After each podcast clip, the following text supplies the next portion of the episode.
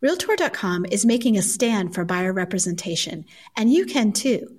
Join Realtor.com in sharing the list of 111 things buyer's agents do. Visit Realtor.com slash buyer agent toolkit to help spread the word. Buyer agents are essential. From Real Trends, the trusted source for real estate industry trends, this is Real Trending, episode 92. We're analyzing some important trends affecting brokerage companies and their agents. I'm Steve Murray, Senior Advisor to Real Trends, and today we're discussing the focus for broker leaders in 2021 strength in valuations and beware the black swan. What do these trends mean and how can brokerage firms best deal with them? Okay, the focus for broker leaders for 2021. Back in March, when the pandemic first hit, our advice to brokers then, not knowing how deep the market reduction would be and for how long, and what any recovery would look like. Our recommendations were number one, if you think you're close to your people, get closer and find ways to do it. And boy, did most broker leaders get on that in a hurry and did a superlative job of using new technologies and new ways to stay in touch with their people, both their agents and their staff. The second thing we advised was pull your general ledger apart, look at all the money you spend, figure out what you really don't have to spend that money on, and stop spending it, and preserve cash. So, how is our recommendations for broker leaders change now going forward into 2021? Well, it doesn't change at all. In fact, for all times to come, if leaders of brokerage companies will focus on those two traits, those two practices, those two behaviors, how am I going to maintain communications and build culture with my staff and with my agents, regardless of how soon you can resume in person meetings on a regular basis? What have you learned about what you're capable of doing, even if you're not in person? Stay close to your people. Find ways to build culture with them. Find you, new and unique ideas as to how you can build relationships with your agents and your staff. Two, look at that profit and loss statement. And by the way, most brokers just had the best, they're going to finish the best year in history in terms of profitability, particularly if you add in brokerage, mortgage, title, escrow, etc. Incredible, big, strong year in 2020.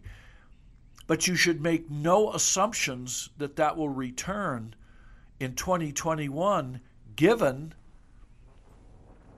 that while experts say we're going to sell more homes in 2021 than we did in 2020, and that would be truly a wonderful thing, there are a number of, number of headwinds that suggest it may not be that abundant. So look at that general ledger, focus on your your costs and your expenses, review them frequently so you don't let your spending discipline get away from you. Stay close to your people, watch your spending going into 2021. Strength and valuations is our second topic. We have seen since June here at Real Trends Consulting a surge in valuation work. Now, not all of these are based on people selling. Uh, they are based on trusts or insurance or just knowing what their firm is worth or using our diagnostic tools that come with the valuation. There are numerous reasons why people have valuations done. Sometimes it's buying out uh, minority partners or partners, sometimes it's bringing new partners in.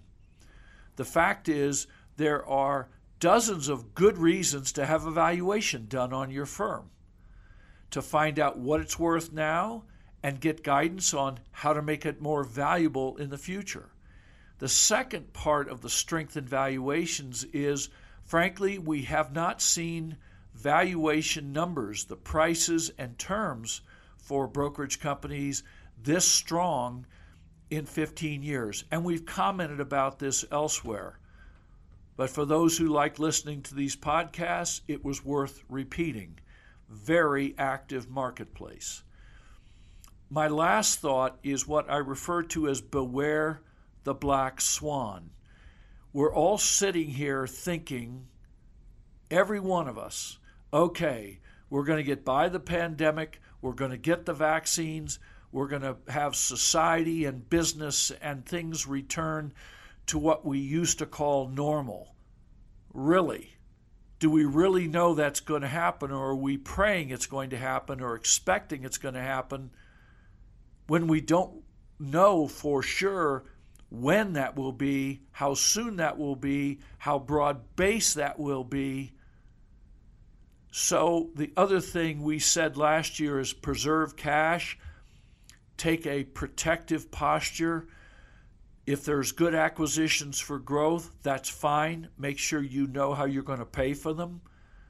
But we don't know what 2021 is going to bring. We know, for instance, just recently, news out of the UK is the virus, the coronavirus, COVID has mutated. It's now more contagious, even though it's not more deadly, but it's more contagious. And according to experts, this is a normal thing to happen. How's that going to impact our economy, housing sales, jobs? We don't know. We expect vaccines to work.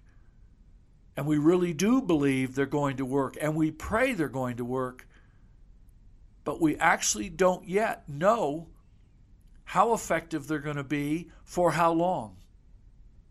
We don't know. And we won't know for months and months ahead. We don't know what the stock market's going to do with a new party in the White House.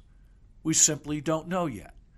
And people can talk about history and what's happened in the past, and we can talk about the flood of money in the stock market, we don't know. So beware the black swan.